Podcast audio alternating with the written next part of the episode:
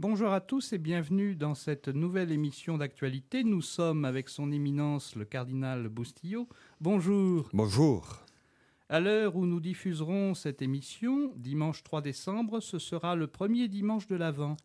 Quel est le sens de ce temps spirituel avec ces dimanches particuliers jusqu'à Noël et comment ce temps de l'Avent va-t-il se vivre et s'organiser dans le diocèse? Ben Écoutez, le temps de l'Avent est un temps heureux pour la vie euh, ecclésiale et pour la vie spirituelle. C'est un temps d'espérance, les lectures sont très belles, les hymnes euh, typiques de l'Avent sont magnifiques, donc il y a tout un ensemble d'éléments par les paroles, par les célébrations qui nous invitent à l'espérance et à la joie.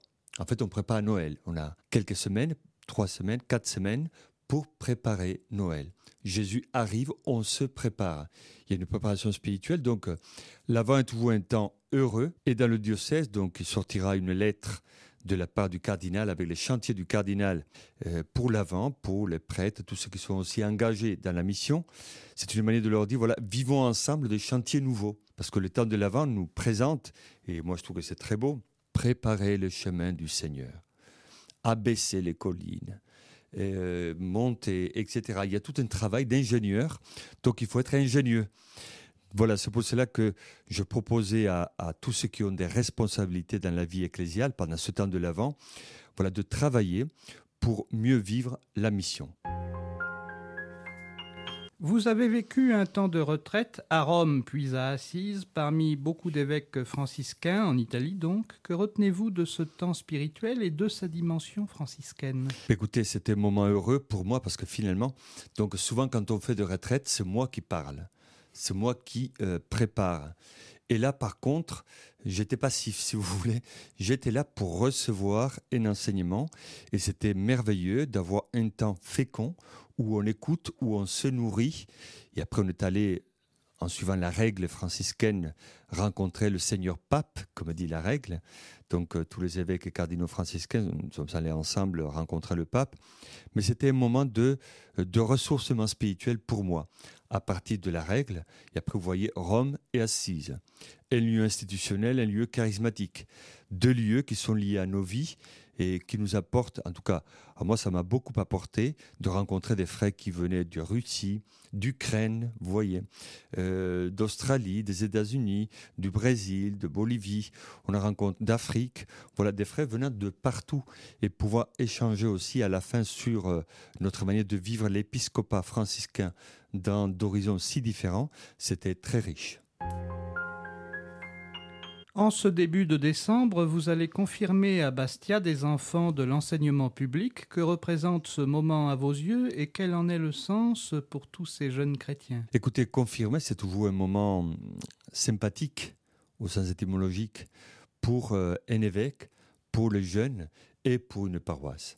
Il s'agit d'un moment où on donne le sacrement de confirmation, un sacrement de force, de maturité à de jeunes qui sont en chemin. Ils ont besoin. La vie n'est pas simple aujourd'hui. Et donc, quand on voit les adolescents, on se dit comment ils vont vivre, négocier, euh, traverser comme les crises. Eh bien, on leur donne un sacrement de force. Le Saint-Crème sur leur front est un signe très beau, très symbolique et très fort pour leur dire vous n'êtes pas seul, le Seigneur vous accompagne. Et donc on marque le front, on marque la tête et on marque aussi la mémoire. Donc euh, vivre ensemble avec la paroisse, les paroissiens, le curé, les diacres, les parents, parrains, marraines et les jeunes. Le sacrement des confirmations, pour l'évêque, c'était un moment de fécondité, un moment heureux de fécondité. Vous allez rencontrer le 6 décembre les responsables de l'enseignement catholique pour ce que l'on appelle la tutelle diocésaine. Alors, que signifie cette rencontre? Écoutez, c'est un moment euh, de responsabilité. La tutelle, c'est une réalité importante dans chaque réalité diocésaine pour apporter euh, une vision, euh, une vision, je dirais entre guillemets, critique, où on essaie de voir certaines situations et on essaie de donner des réponses.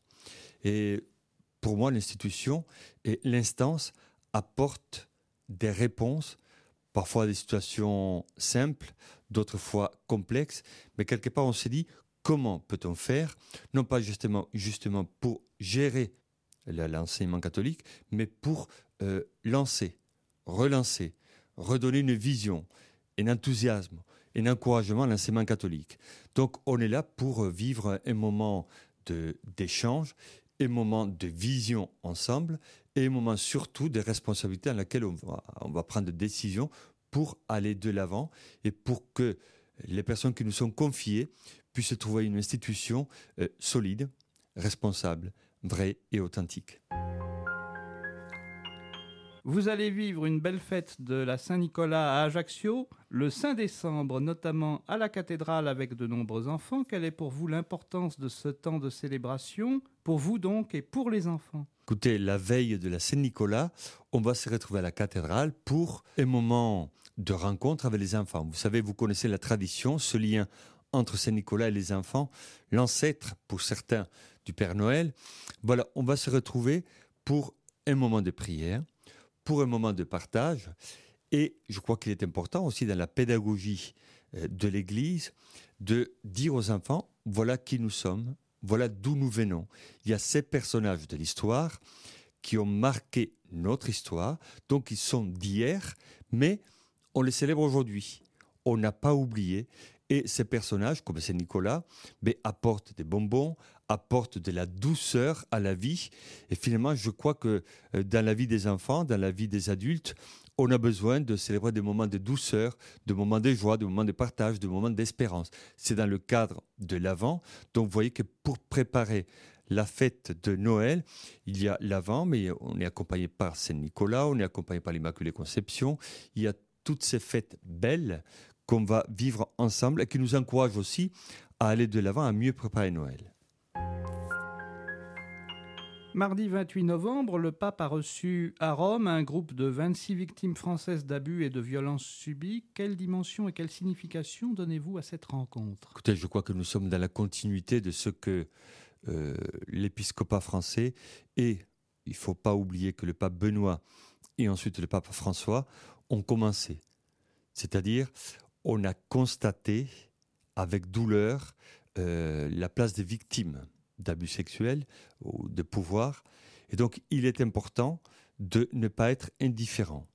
Si le pape reçoit un groupe de victimes, ce qui n'est pas indifférent, qui n'est pas insensible, il tient à apporter une parole différente. Si certains dans le passé des victimes ont abusé ont fait du mal.